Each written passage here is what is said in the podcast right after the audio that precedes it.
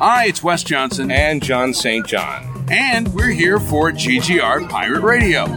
Yeah, because they've got balls of steel. Yes, and we may take those from you when we're done. It's ready. All right, so Come at me, bro. well, recording. So um, I will come at you in the sense of hitting record and seeing your voice show up on the recording. So yes. Who am I? Like, when, when have I ever said "come at me, bro"? I wish we had an intern who could check on these things for us and like catalog our old episodes and be like, actually, Steve said in season two, episode fourteen. Yeah. Wow. Do you want to? Do you want to get on the chicken in the bucket status here, sir? No, let's never bring that up again. We're not bringing up the bucket of chicken. oh god, I forgot about that. Oh.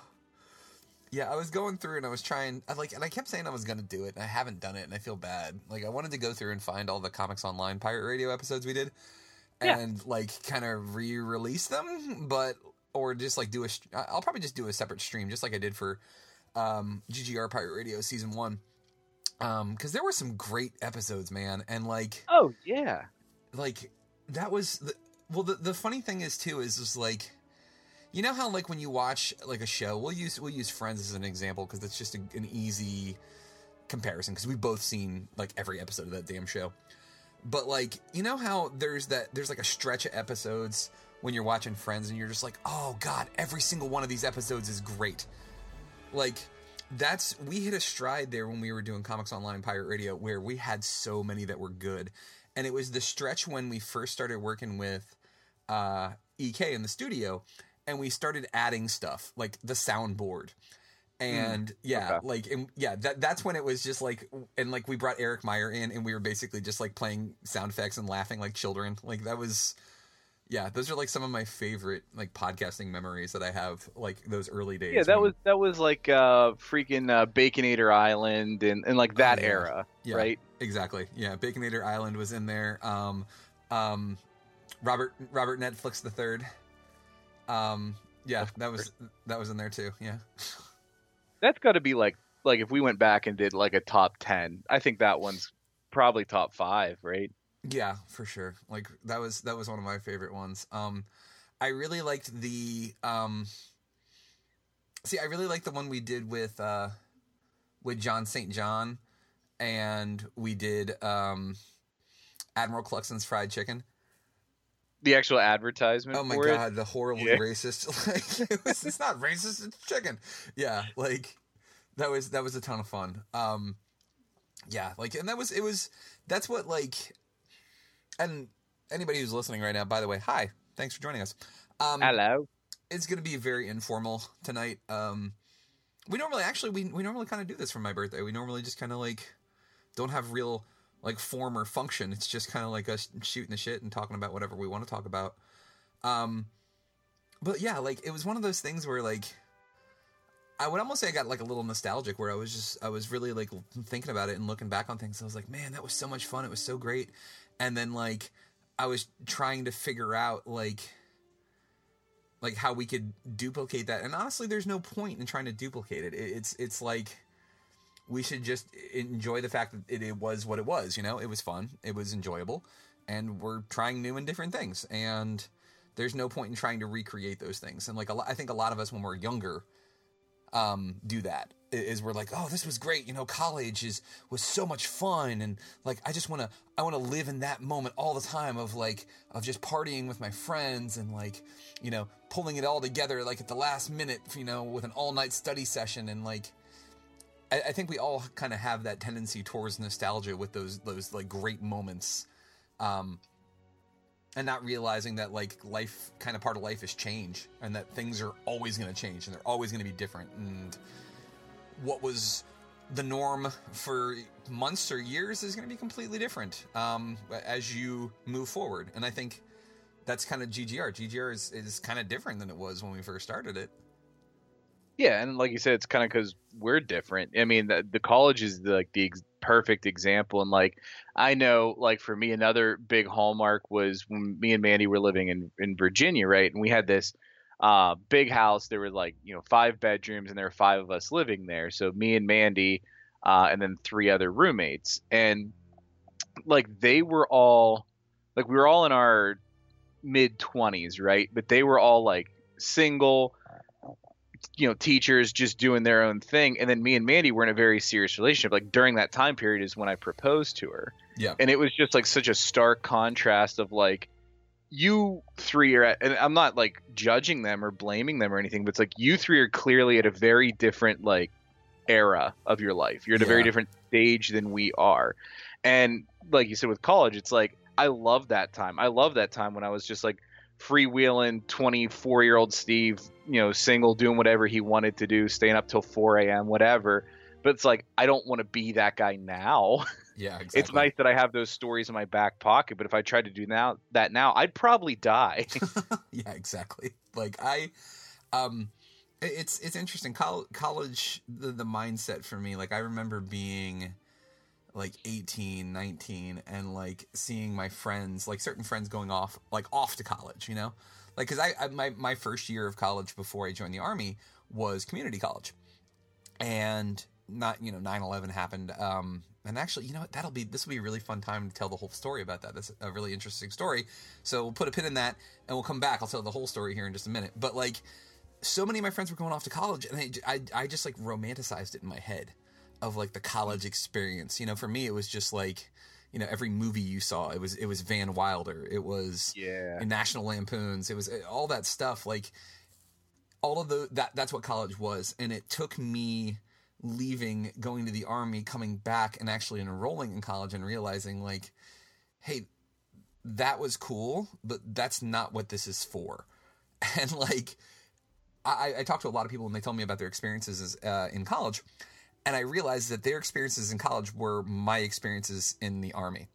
Like those like having to learn everything for yourself essentially. Like it's it's very it's funny how similar those two things are. And it, it took me like having to do that but then also doing other things with the military to realize that my experience was always going to be different. And it wasn't a bad thing you know it didn't make those people who went to college and did the four year thing any less you know important or you know strong or whatever it was just different and and it took me until i was like in my mid 20s to really realize that and same thing now. Like I, I, I hear these stories of people saying like, "Oh, we did the, we these wild nights and we these wild things and this and this and this," and I'm like, "Yeah, that was the army." Like it's, it was the, it was the same thing. Only like instead of like, "Hey, wake up, it's time to go take your test," it was like, "Hey, wake up, it's time to go shoot stuff." Like that was that was basically the difference. Well, and in fairness, depending on how the night went, sometimes let's go shoot stuff did end up being the case in college too. Mm, let's This not. is- this is true. Yeah, yeah, very, yeah, very no, true. that- yeah. I mean, yeah, and I think we all have like those different chapters, and it really feeds well into like advertisement, advertisement, nostalgia November, because sometimes we go back to these periods that were like these bright spots in our childhood, and then we think about like the media or the Times or the Friends or whatever that are like linked and associated with that. Um, so that's always like such an easy article to write.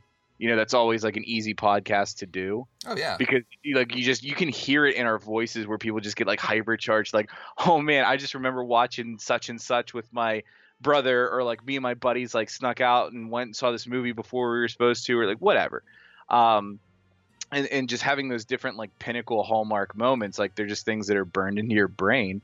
Um and yeah i don't think it matters whether it was like the army because like or college or whatever because everyone's gonna have that early 20s i thought i knew everything turns out i don't know anything kind of oh yeah, phase. Yeah, for sure.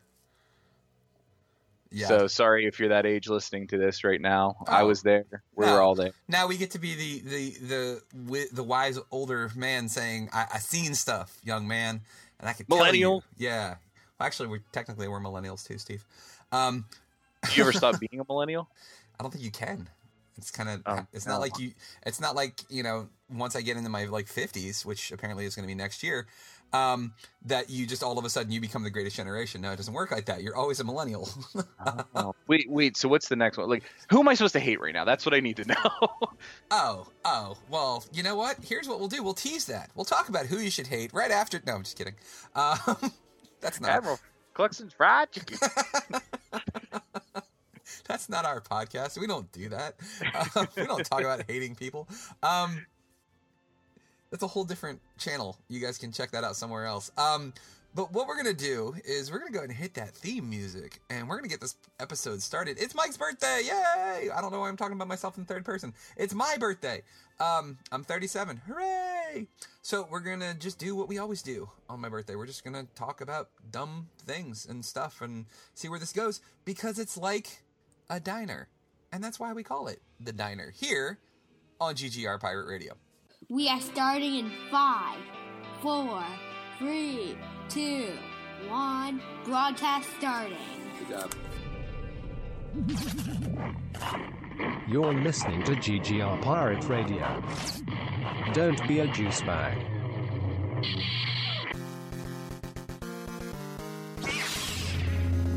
Do it! Do it! Come on, kill me! I'm here! Come on! Do it now!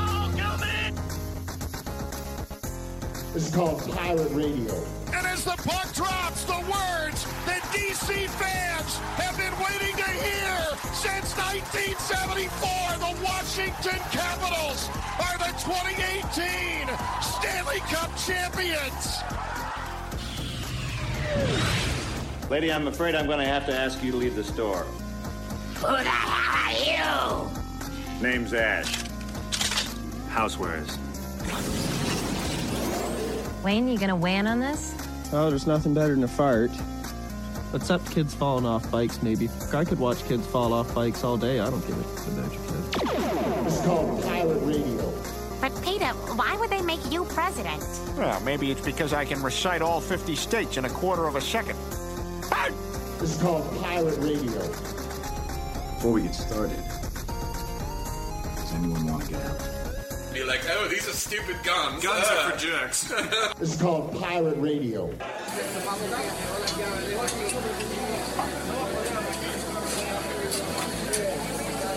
You're listening to The Diner on GGR Pirate Radio.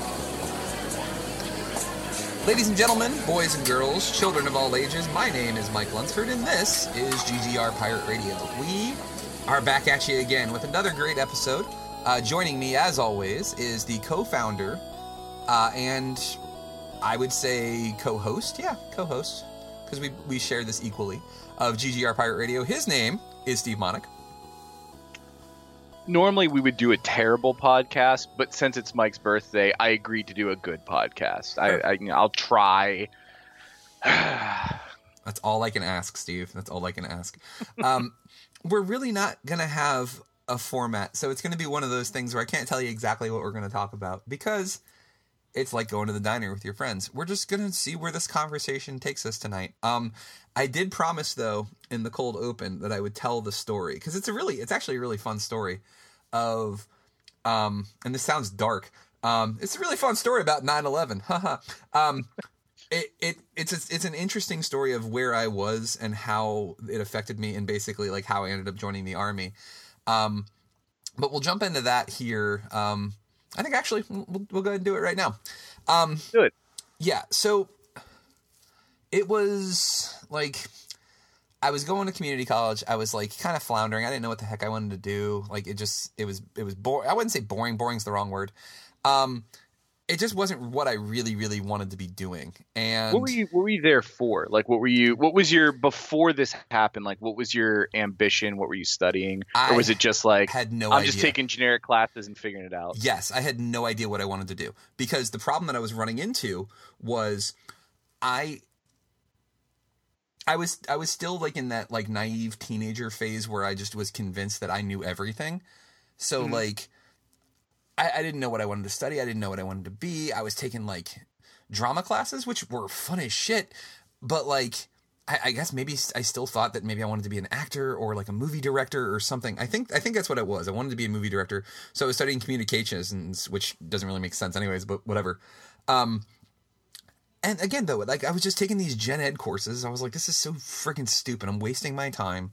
And like, I wasn't on the best terms with my folks at the time because I was being a, a stubborn, bullheaded teenager. So I moved out of my parents' house and I was living in um, a townhouse with like a bunch of other 20 somethings who were all basically just like constantly drunk or high. So it was basically like I was going to college. Um, from you had like a genius feedback loop. Going with with all three of you. yeah, right. Um, yeah, so it was. Yeah, we were all just helping each other make great decisions uh, for uh, adulthood, but like, I ended up, I ended up um, deciding. I had some cousins that lived out in Idaho, and this is like July, August of 2001, and they were like, "Hey, why don't you come out here? You know, you can get a fresh start. You know, come out west.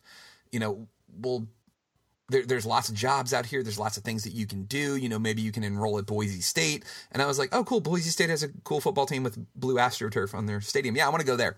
So I, I figured, what the hell? Why not? Let, let's do it. And like my dad and my uncle, they were all like impressed because I started like planning my trip and my route and like all of this stuff. And I just had this like whole thing lined up. It was just going to be awesome. So I set my my date for uh, September 10th, 2001. That's when I was going to leave and my dad help trying to help me with this he was doing some work on my car. And he was like hey uh, we're missing this one part uh, that we had to order but it'll be in and uh, you can leave a day later. So i was like all right i'll leave september 11th i was i was staying at my grandparents house for a little bit um, the day before i left. I mean i was there for maybe like a week or two. Uh, and they lived in annandale. Annandale's like right outside of dc so like um, where the pentagon is uh, annandale is five minutes from the pentagon and 9 11, uh, the morning of, it's like 8 something in the morning, and I decide that I'm going to get on the road. And my grandfather, who is a World War II vet and was a, an Arlington County cop for 25 years, comes out, normally a very like stoic man, comes out and he's got tears in his eyes. And he's like, You just, you drive safe. And like, you know how when somebody is just like hard as nails, breaks down a little bit and it just it kind of breaks you a little bit too. like yeah, that almost stopped me. I was like, damn, maybe I shouldn't go. Um, but I, I ended up start I started my trip and I turn on the radio and I'm listening to Howard Stern. And the people on Howard Stern are, are talking about this plane that crashed into one of the Twin Towers. And I'm like, oh God, what happened? It must have been some sort of accident. And then the second plane hits and they all start freaking out. And I knew it was bad when they when they cut the feed. When they were like, you know, let's go to breaking news right now. Um, and I was I was going south because I had some friends that were going to Virginia Tech, which is like in the southwest corner of Virginia. And I was going to stay with them, and then I was going to move on and go on my trip. I was I was literally going to go south, all the way south across I-10, which like cuts like right by the U.S. Mexico border. Because um, I had a friend that lived in Phoenix, and I was going to visit her, and then I was going to go from Phoenix like straight up into like through Utah, um, and into uh, Idaho and like I'm just listening to the radio and I'm hearing all this crazy stuff happen. And I get to Blacksburg, which is where Virginia Tech is. This is like four hours later, and like I'm watching it on the news, and it's just like, what the hell is going on? This is insane. Um, and like the whole t- the whole time that I'm doing this, like I, I don't want to stop.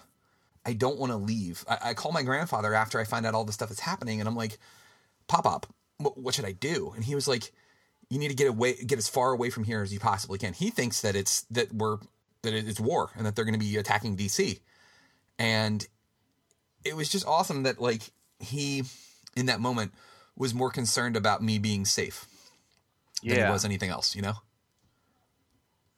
Yeah, because no one knew what the heck was going on that day. No, none of none of us do. We were all just it was just mind blowing to watch it happen. And um as I'm traveling across the country, like I'm just I'm going into all these different spots and cities and I'm talking to people and like at one point I'm in I want to say I'm in like Arkansas and I stop for the night and the lady's like, "Oh, you have a Virginia's driver's license." I was like, "Yeah." And she's like, "Where in Virginia?" I was like, well, "Right outside of DC." She goes, "Oh my god!" And I told her it was like I left right as this was happening. She was like, "Oh my god, I, I, I don't know what I would do. I, I would turn around and go back to be with my family." And I'm like, "Thanks, lady. Appreciate that because I already don't feel like wanting to turn around and go back." Um. So like it, it was just it was like I'm not gonna give the long drawn out version of this story. I'm gonna I'm gonna kind of truncate it a little bit here, but like it was it was one of those things where like the timing sucked, but it was so awesome. I, I took a trip all the way across the country, essentially by myself. Nobody was in the car with me. I drove by myself. And if you ever needed to like figure out what you were doing with your life or what you wanted to do with your life, like driving in a car by yourself in the middle of nowhere is is an interesting way to figure out what's really going on in your head. Um, because you really, with just you and your own thoughts, you, you really get to tackle some stuff that you've probably never really thought of or really like faced yourself. Um, I ended up getting to Arizona. I stayed with my friend Amanda, and like her her her parents were just they were so awesome. They let me stay. They I stayed there for like a week in Arizona. Like I didn't even really need to, but I ended up staying there that uh, for almost a week because they just they felt bad for me. But they were like, "Oh, you're such a nice kid. You know, you can stay here as long as you need." And I mean, it was cool. Arizona was was awesome. Phoenix was a really cool city. Um, yeah, it was just it was an interesting thing. And like side note, they had a a, a pet wiener dog named Frank, um, who apparently Because of course you do. uh, Yeah. yeah, right. Yeah, exactly. Um, who doesn't like anybody was what I was told. And this dog fell in love with me. Like he was like my best friend. Like he slept on my feet. He would like keep my feet warm at night. and then like when I would try to get up, he would growl at me, and I was like, "All right, Frank, I'll I'll just stay right here. Thanks." Like it was it was cool, man. And then like I ended up getting to Idaho and um just like all sorts of cra- I think I told you that story about like how I uh, was lost in Utah and um, parked my car on the side of what I thought was the road and it turned out it was in the middle of a cow pa- pasture. Yeah. Yeah. so, so that was that was this road trip, yeah. Um and then like I went from Utah like into Idaho, got to Idaho. Um and like my my cousins and I we just like if I was going to give you the this the the version that makes me look like the big hero, I would be like I couldn't stay away from the East Coast. I had to go home after what had happened to my home. Nah, that's bullshit. That's not what happened.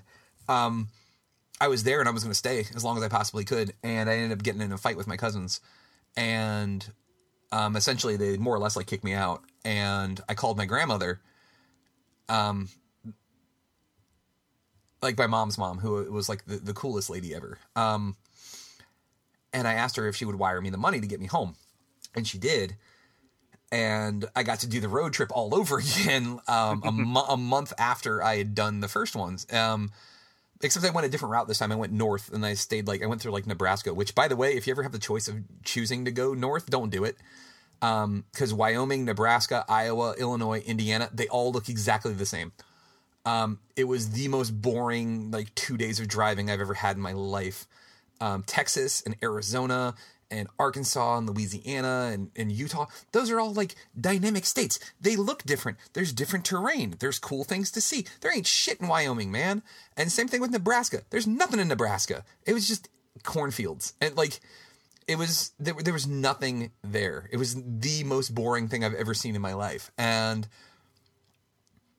I, I got home. It was like, I, yeah, I still remember. It was, it was, it was exactly 30 days after 9 11 happened. And as soon as I got home, my mom was like, well, because she was pissed at me to begin with. But like, she was like, well, what are you to do with your life? And I was like, I don't know. Give me a day.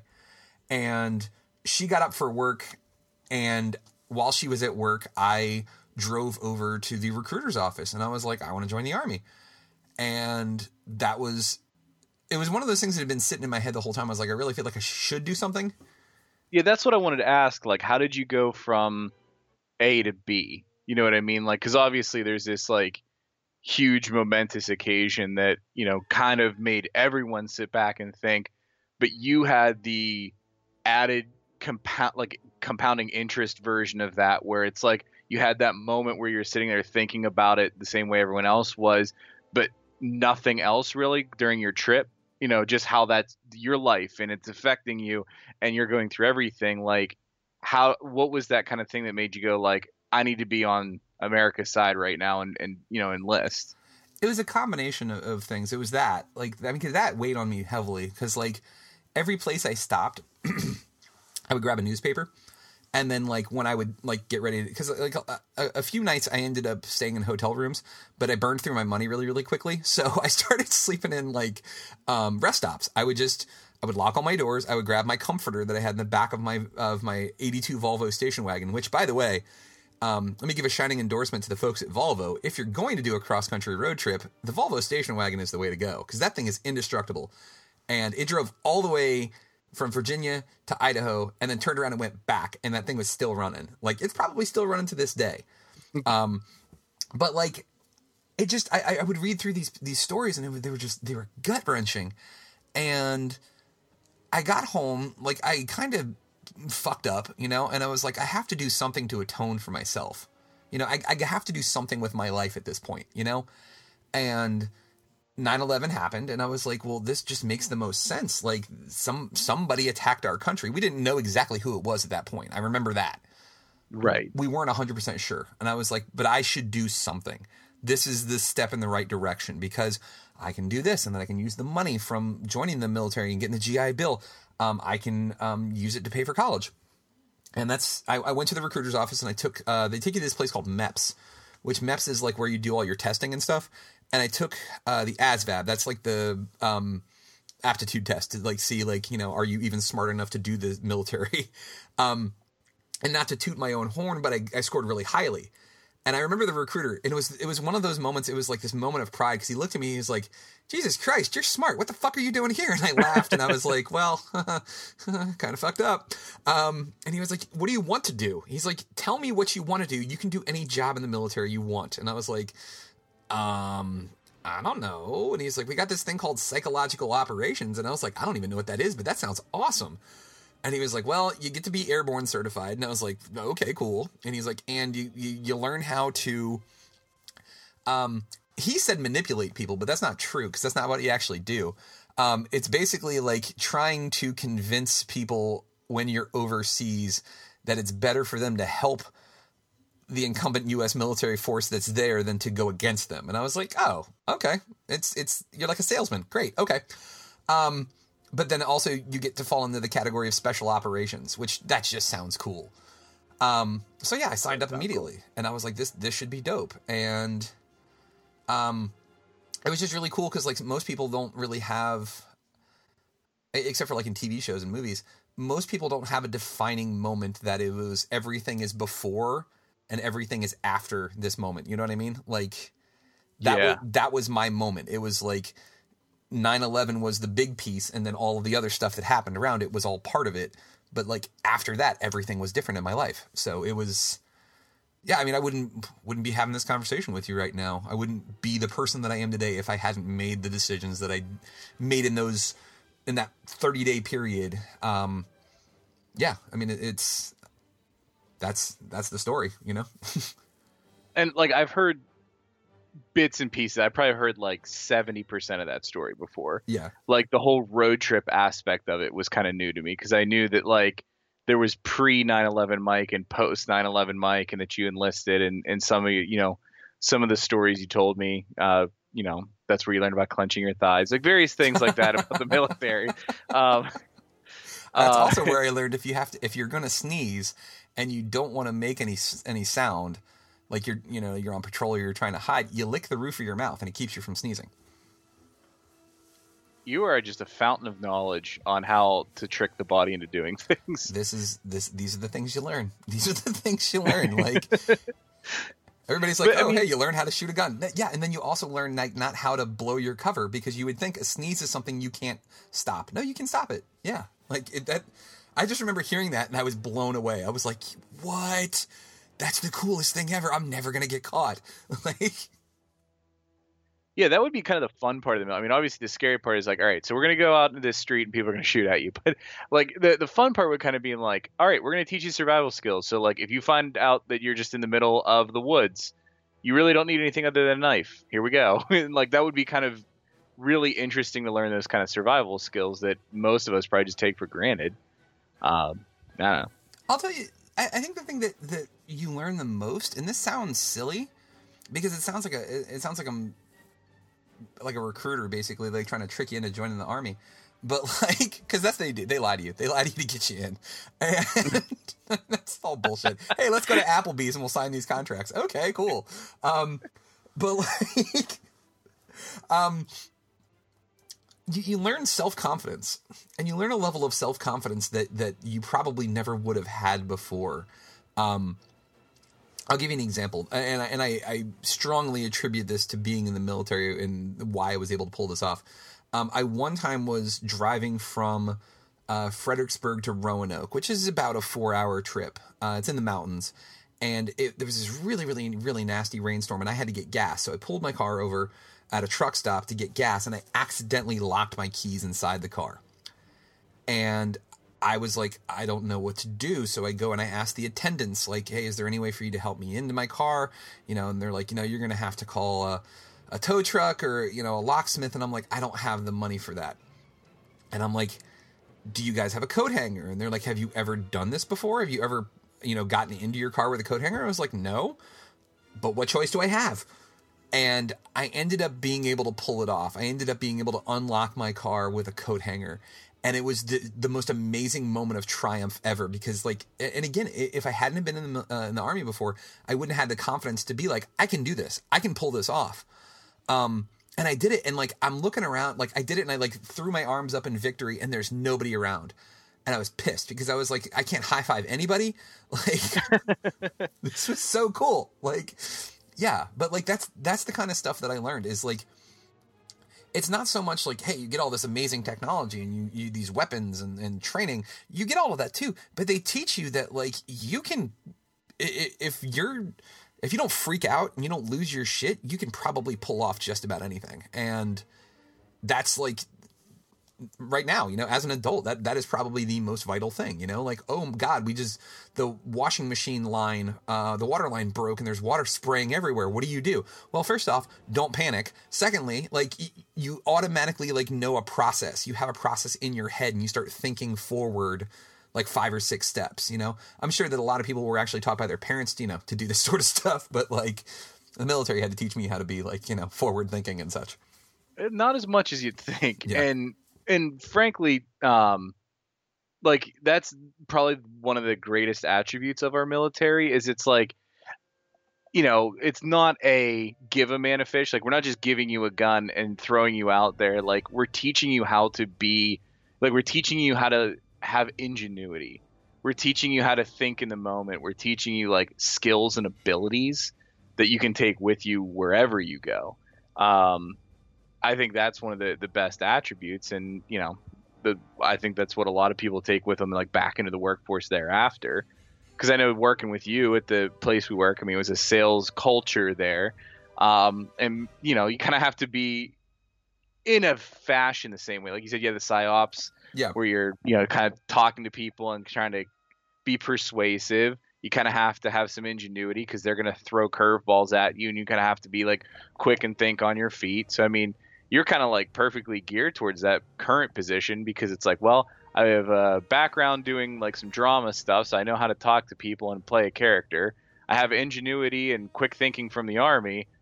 I'm basically tailor made for this job. yeah, right. Like it's it, it's funny like the things that you you pick up because I was somebody asked me one time they were like they were like how would you explain to somebody how to be good at the job and I was like well I can't because it's it was 20 you know I, I started the job uh, when i was like 27 i was like it's, it was 27 years of life experience that made me any good at this. I was like it was a combination of of doing drama when i was in high school. It was a combination of, of doing improv being quick on my feet like getting in trouble for being a liar when i was a kid. Like how does that tie together? Because if you lie to somebody and they catch you in the lie you have to be smart enough to think three steps ahead to cover the lie with another lie. I was like that's part of this only now you're doing it with the truth. You need to think of the truth before you know for five steps ahead. And it's just like it, it's so funny like I, I feel bad for so many people who like they get themselves in a situation where they're just like oh i need to be able to do x y and z. And you start talking to them and you're like okay well did your you know parents ever show you to do this? Well no. Well did you ever take this class in high school? No. Did you ever do this in college? No um, did you ever watch Whose Line Is It Anyway? No. Um, I got nothing for you, man. Like you're screwed. like it's it, it's hard. Like you realize that really, like literally, your life is all of the things that you've done and that you've accumulated to become the person that you are, and it's like it's nuts, man. Yeah, like and back to our conversation, like idiot twenty year old Steve never would have thought the way that you and I are talking right now. Yeah. Where it's very much it's like, bro, I'm kind of God's gift to Earth, so like I can really do anything at any time. and then you kind of realize it's like anything you've been able to do is because you've had thousands of people that whose shoulders you're standing on right now. Yeah. And additionally, anything you've learned over those 20 years has taken time. If you're going to get better, it's going to take even more time Yeah. to get better at other things. So it's like you, you kind of start having, like you said, wisdom and, and uh, perspective. Uh, and eh, there's nothing, there's no better teacher than time for that kind of thing. Oh yeah. I don't know. I guess sure. we're getting very like, you know, heady here on Mike's birthday. Well, and that's but that's what's great about about the Great Geek Refuge, man, is we don't really fit into really one category, and that that's what's fun about these podcasts is they go all over the map. You know, like those diner conversations that we've used as the as the the explanation uh, behind a lot of these podcasts is like this is who you become. This is who you are, and this is who we all become. And that's the funny thing about this too is I don't want anybody to think that like we're like oh well we've got it all figured out. Hell no, dude. like not even close. Um, I'll tell you the thing that like I never would have thought of as a kid that you were talking about like you know the, as a twenty year old you know cocky punk compared to like your your thirty something self now. I never realized how important failure is as a teacher. Like Yoda talked about it in, in the Last Jedi, but like that is the best. It's awful. It's it's painful. It's gut wrenching. But like failing and screwing stuff up is the best teacher. Like especially like you want to talk about like financial problems. If you ever want to figure out how to like not screw your finances up, screw them up, and like don't have a safety net to catch you. Don't have a parent that's got a credit card that you can use. Like that like I before I took the job with the the place that we worked together, um, I was working for another company in, down in Roanoke, and um, they ended up putting me in a really really nasty bind because they changed how much I was making without telling me, um, to the point where we were scraping by. Um, Sandy, myself, and Jax like were were barely able to get by with what we had, and like that is a powerful powerful lesson. Like you learn really really quickly what's important and what's not. Like we we cut off cable like we cut off our like our phones. We were like functioning off of just like one prepaid cell phone for a while. Um just like watching movies on VHS cuz we like that's all we had left. Like it was but it was because of that that I ended up getting the job where I ended up meeting you. And like you you really got to appreciate that. Um for a while there it was just one vehicle. Like sandy would come pick me up from work. And um our our supervisor that we had um gail said something to me Yeah. the other day um because we were both walking out of the building at the same time. She's like it's so cool seeing that you like how much you've grown from when you first started. And i was like oh stop it. And she was like no she's like she's like when you first started here you know you guys lived in you know a tiny apartment. You had one vehicle. She's like now you have three vehicles and you live in a nicer place and you're making bonus all the time. And i was like oh shucks gail. You know like it's i just i i know there are people out there who don't take their their failures as a learning experience. And that's if if and again we're not perfect i don't claim myself to be we're not millionaires you know we're still trying to figure out how to make money off these podcasts and websites and stuff yeah, if Um, we were geniuses, we, we wouldn't be where we are now with this. We'd be, you know, number one on iTunes. yeah, exactly. But like everything, and, and it's, it's something I take a lot of pride in. I can't. There's nobody that I know. There's nobody that can that can claim my successes as theirs. Oh, if it wasn't for me, you wouldn't be able to do this. I mean, with the exception of like maybe my dad, because you know, like you know, half my DNA came from him. But like, um, I, I didn't have anybody bail me out. Like I, I learned the hard way. Like my my wife and I figured stuff out ourselves. Um, you know, like when, when things got bad, I, I I I figured a way to do it. You know, I made it happen, and like I, I take so much pride in that. That that like that that's kind of why GGR went back to our roots of being self-made you know recorded in a basement you know recorded in a closet mm-hmm. you know like recorded on our own because i loved that this was something that was ours and that nobody else could be like try to hold over our head. Well if it wasn't for me well what about you? We we got this on our own man. We did this long before. And whether it be Comics Online or FXBG Public Radio, not that they ever vocalized that, but I felt like there was a certain level of that's where they felt. That's how they felt about this. Well, if it wasn't for us, you know what, bro, we don't need you. I, I got this. Like, and that's it, it's liberating in a way, you know, to know that like the only people that have control over this, these podcasts, these airwaves, these articles that we write, it's, it's me and you.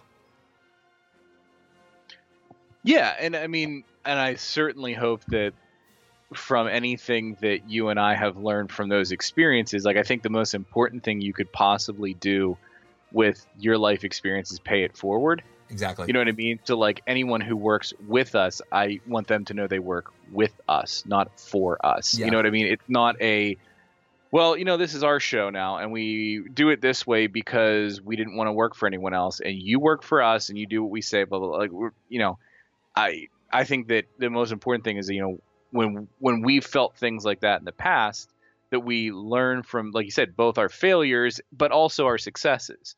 Like things that that we could realize like well this isn't what we should be doing. This is what we should be doing. And as we do it and as we grow and progress share that. Share that knowledge that passion that information with other people and just overall make the whole community better. You know the ggr community is going to be made better if we share the secrets of success and you know live those as examples as opposed to just being another version of stuff that we didn't like so much That's yeah, that's that's a, a great example. Yeah, and that's with with MC Brooks, with with James Rambo, with anybody who works with us. That's that's the the message that I, I always make sure we we preach is that this is not. You, you, there are no rules for this. Just don't be a, don't be a jerk. Like don't be a juice bag. You know that's our, our catchphrase. Oh my god, he said the catchphrase. Um, it's as you guys do your thing. I will just help you put it where it needs to go. And I want to be as supportive as I possibly can. Like we, we ended up getting our tax returns uh, early, which is awesome, by the way. Um, and the first thing I did was is I bought a ticket to uh, MC Brooks' show that he's got coming up on the 21st.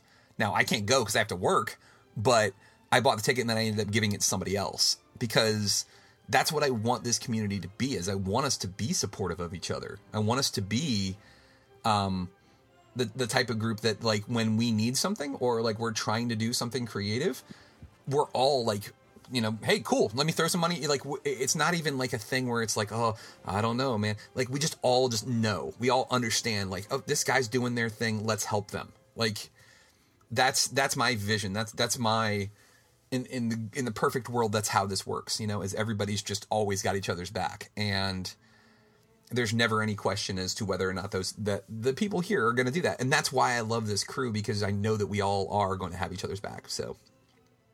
Well, and like something, even just the platform itself. So, I mean, I'm pretty sure that 99.9% of the effort was done by Steve Conley. But if you remember on the last time he came on, like, yeah. he was trying to hit 100 Patreons. He's at Yeah. 103 right now. Yeah.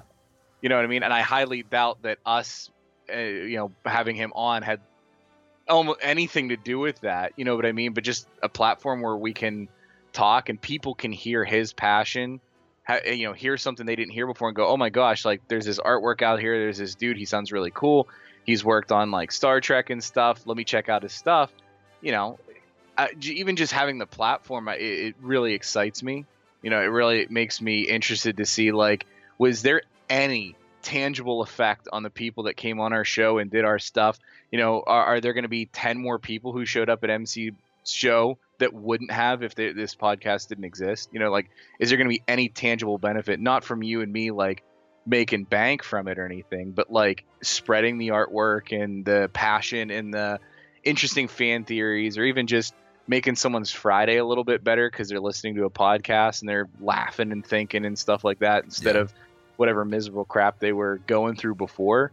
You know, that's the part that gets me up and, and going when we do these podcasts and stuff. Yeah, exactly. That's that's the same way I feel about it too. And like we actually had um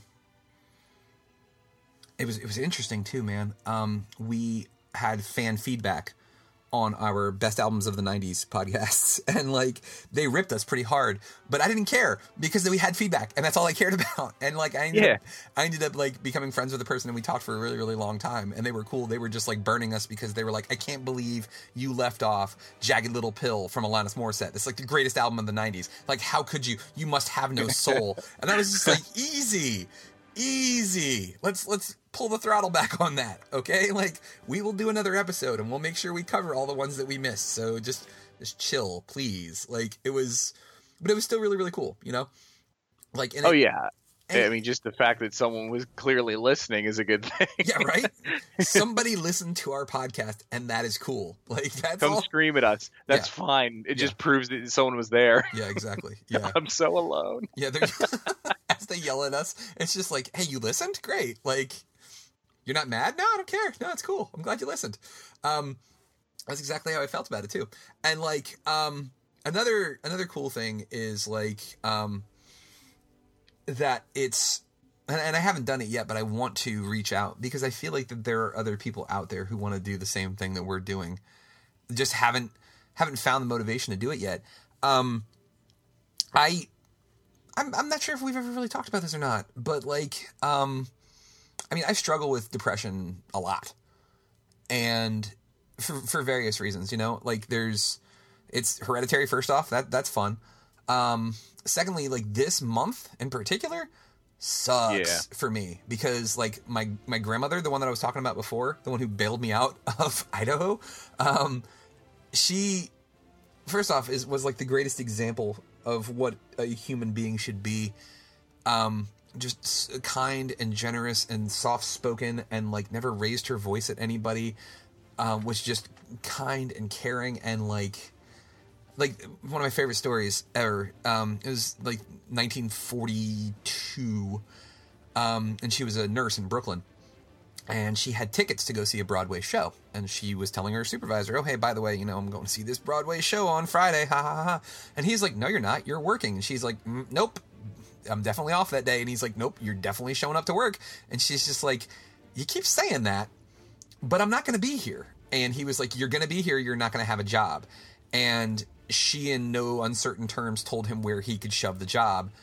Um, quit went to go see the Broadway show, and then the next week joined the army and was a nurse in India, which was like a hub for like what planes would stop there because they, there were no jets yet. They were all single fixed wing engine uh, at the time. They would have to stop in India before going over the Himalayas to help supply the troops that were in Europe.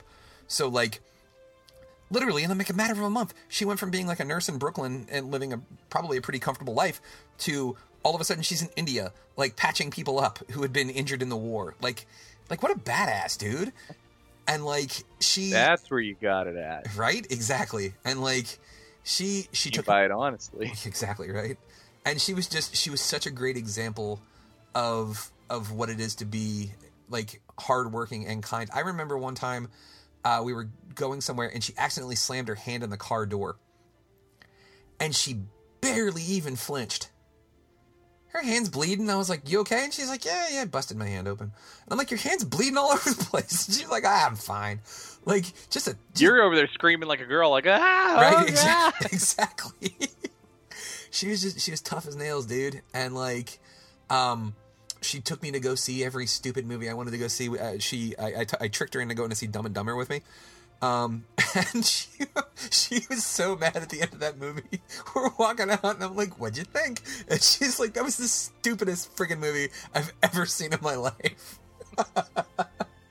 and like I felt so bad. I, I paid her back for that. Like I took her to go see uh, that Steve Steve Martin movie, Father of the Bride, when that came out. We went and saw that together.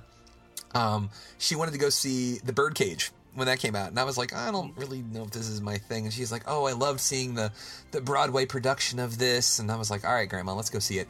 And because of that, that movie to this day is still one of my favorites of all time. I absolutely love that movie. Um, she was like such a culturally diverse person. Like she would watch, um, she would watch operas on PBS, and she was always donating to PBS. Like she was a, she had all the tote bags and shit. Um, but then like she would also watch Two and a Half Men and laugh at Charlie Sheen making dick and fart jokes. So like she just was just a, a very like diverse person and like if it wasn't for her, I don't think I would have the appreciation for the arts that I do. Um, yeah, man, and like it was, I was the first grandkid, so I was obviously the favorite, and like I was just she she she died like Jax was not yet two; he was just a shade over one, and she got to meet him and hold him, and that was the coolest thing. Like she passed away like right after that, and it was just it was cool. I'm glad that she at least got to meet him. Yeah. Yeah, I know. And I remember, was it when for it was your mother as well in February, right? Yeah, yeah. Actually, like f- almost four years to the day after my grandmother died. My mom, my mom died. And I'm sorry that that grandma was that your mom's mom Yeah. or your dad's mom? That was my mom's mom. Okay. Um, and the worst thing about the mom one was like we were getting ready to go to Disney World, and I called her and I was like, "Hey," um, it was like it was uh, it was on my birthday. I called her, and I was I was supposed to go up there. I was supposed to go visit her at the beach, and I couldn't make it up because it had snowed. And I, I told her I was like, "I'm so sorry." She's like, "Oh, don't worry about it. It's fine. You'll see me in March when you guys get back from Disney World."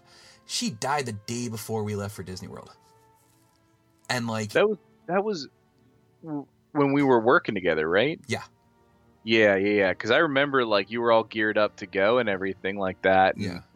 Man, it was it was a it was a different day there. Like the whole team, it was just like.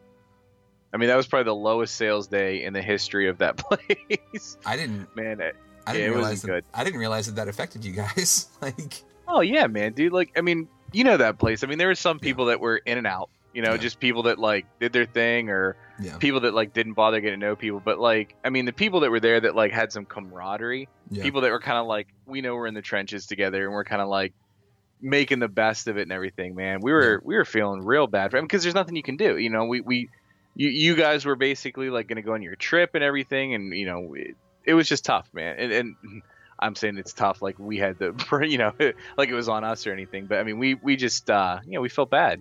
Yeah, it's that you know that's interesting that you say that like the in the trenches like we, we we used to call it and like you you probably heard the term like later when they started doing like um, movies about like the whole Iraqi conflict Afghanistan conflict and the term got grabbed into the lexicon uh, referring to being in a shitty situation as the suck like that's that's one of the things that I love, and I wrote this in, in that uh, the last article I did when I was talking about like retail. That like that was a shared camaraderie. Is like we're all in the suck together, and that's kind of what it's like at that place too. Like you, you know you're in the trenches, like you said. Like you're all sharing the the, the, the suck together, and that's kind of what makes it better. Is that you you've all gone through it together. So that's I didn't know that. That's that's actually kind of heartwarming. Um, is that you guys you guys had a shitty day because of me. I well, if there's any, re- yeah. I mean, there there are approximately fourteen thousand reasons you could have had a shitty day there. Yeah. That was one that was worthwhile. You know what I mean? Where it's it's gotcha. it's for one of your own. You know? Yeah. Eh, Yeah. I, I don't want to say like you know everyone on the floor or anything like that, but I mean you know the the little group of people that were cool. I gotcha. Yeah, our, our And Doofus probably. Yeah, doofus. By the way, that kid joined the Navy. All right.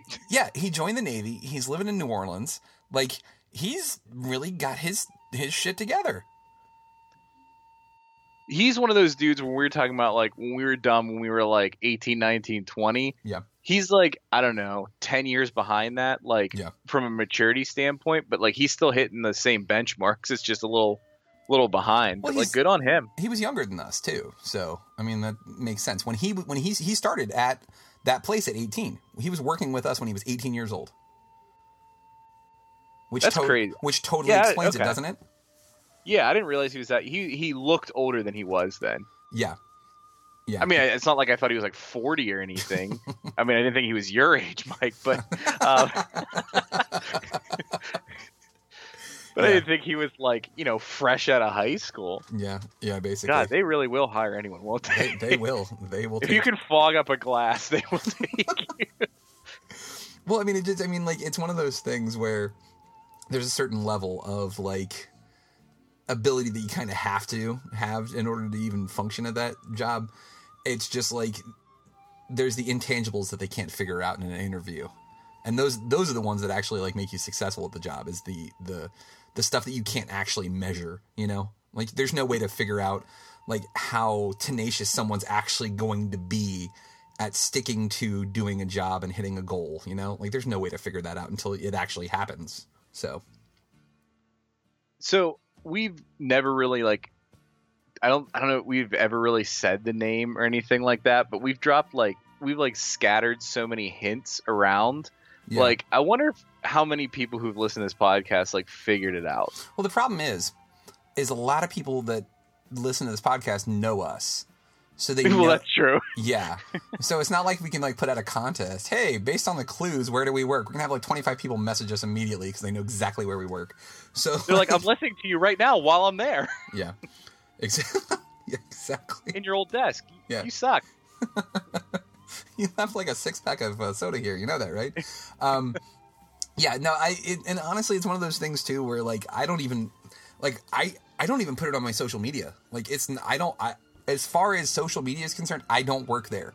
And it's not an indictment on the place. I, I, I enjoy working there. I've been there for almost a decade now. But like, I don't want that to cause problems. You know?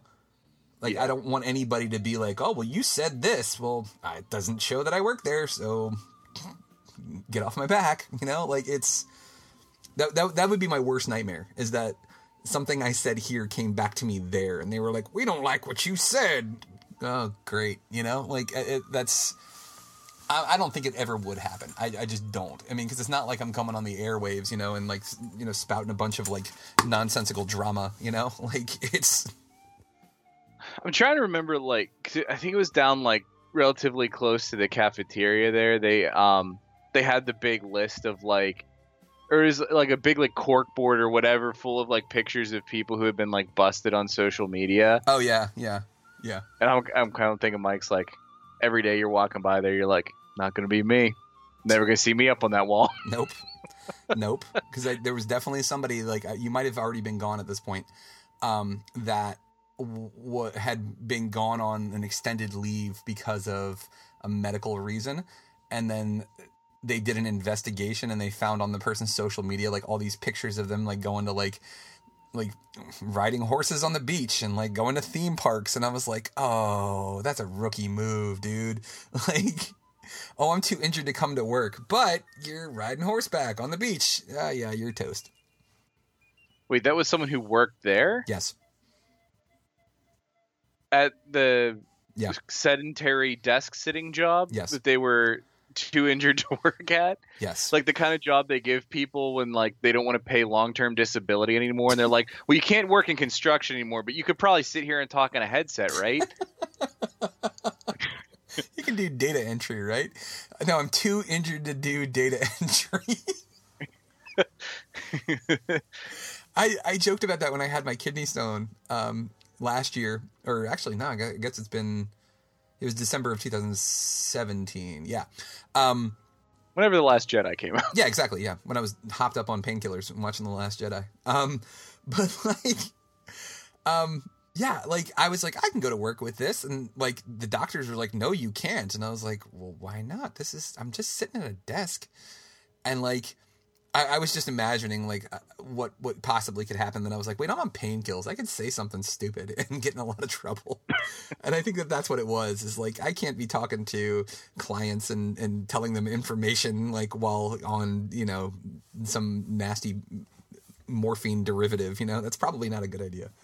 Well, not only that, but they're probably like some customer is gonna like sue the company and say their contract was null and void because some fruit looped up you know salesman on a cocktail of pills told him one wrong thing about it and then they pull up your call and you're like yeah dude you can do like whatever you want anyway i'm gonna take this morphine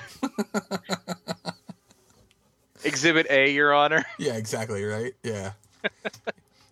I didn't say morphine. I said, nah. You know what? Never mind. Forget it. There's there's no way around this. Okay, I, I give up. Mr. You're Lunsford, right. are you on morphine right now Probably. Most likely. That's that's my secret, Your Honor. I'm always on morphine. yeah, I'm always angry. Yeah, exactly. Apparently, I'm Bruce Banner. Um, I think what we're gonna do here is because we've we've hit the lovely hour mark, Mister Monic.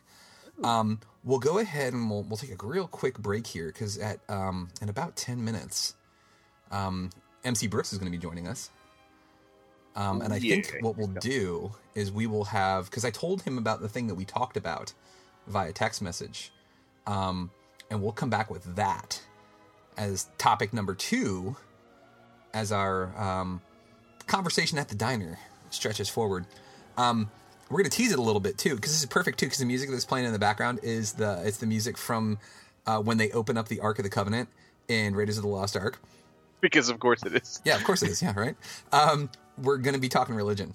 Um, we're not okay. Disclaimer: We are not going to be preaching. We're not going to be. Nobody's right. Nobody's wrong. Right, right up front. We're stating that right here. We're, we just want to have this conversation because, as you can see, Steve and I can talk about pretty much anything. MC's in this category as well. So we're just gonna kind of see where this goes because there's, a- I think, with a lot of this too, a lot of people are afraid that they're gonna step on toes and they won't talk about religion with other people because they don't want to offend anybody, which is is respectful and I can appreciate that. But um, I don't actually have any respect for Steve, anyways. So there's nothing for me to worry about. So What's there to lose? Exactly, Nothing. nothing. No, I'm just Nothing to lose, everything to gain. Let's go. yeah, no, I'm, I'm totally kidding. I have the utmost respect for anybody that's on this podcast.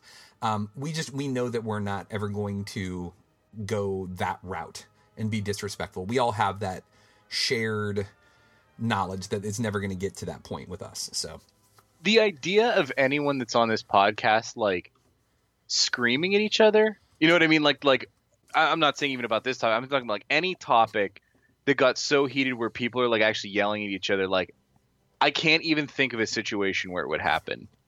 All the people that would have done it are no longer associated with it. yeah. I mean and, and and that's part of like kind of what our mission statement was was like a- anything goes as long as it's civil is kind of like the long version of don't be a juice bag Yeah, it's it's don't ever yeah like if you really need more definition on the don't be a juice bag thing, if you've ever purposefully started a fight with somebody, like on social media, just because you wanted to be edgy, then this is probably not going to be a place that we're ever going to have you on, because that's just not who we are. Now, as you can see, as you've listened, Steve and I have no problem poking fun at each other, but that's different. Like it's that's that's completely different than like purposefully doing something just to get somebody angry. It, there, there's a fine line, and it's kind of like a roast like whenever like the same joke and sentence if it was said with malice would make someone stop being your friend but if everyone knows that it's like joking and good fun then it, it goes by and everyone's giggling and laughing about it Exactly. Yeah. So we are going to go ahead and reset everything here, folks, and then when we come back, uh, we'll be talking about religion and spirituality and the Force and wormholes and all that other crazy shit. But you just hang in there. This is going to be an awesome episode. We will be right back with part two. Thank you for listening to GGR Pirate Radio. Make sure you check out our website, greatgeekrefuge.com, for more podcasts and our awesome articles.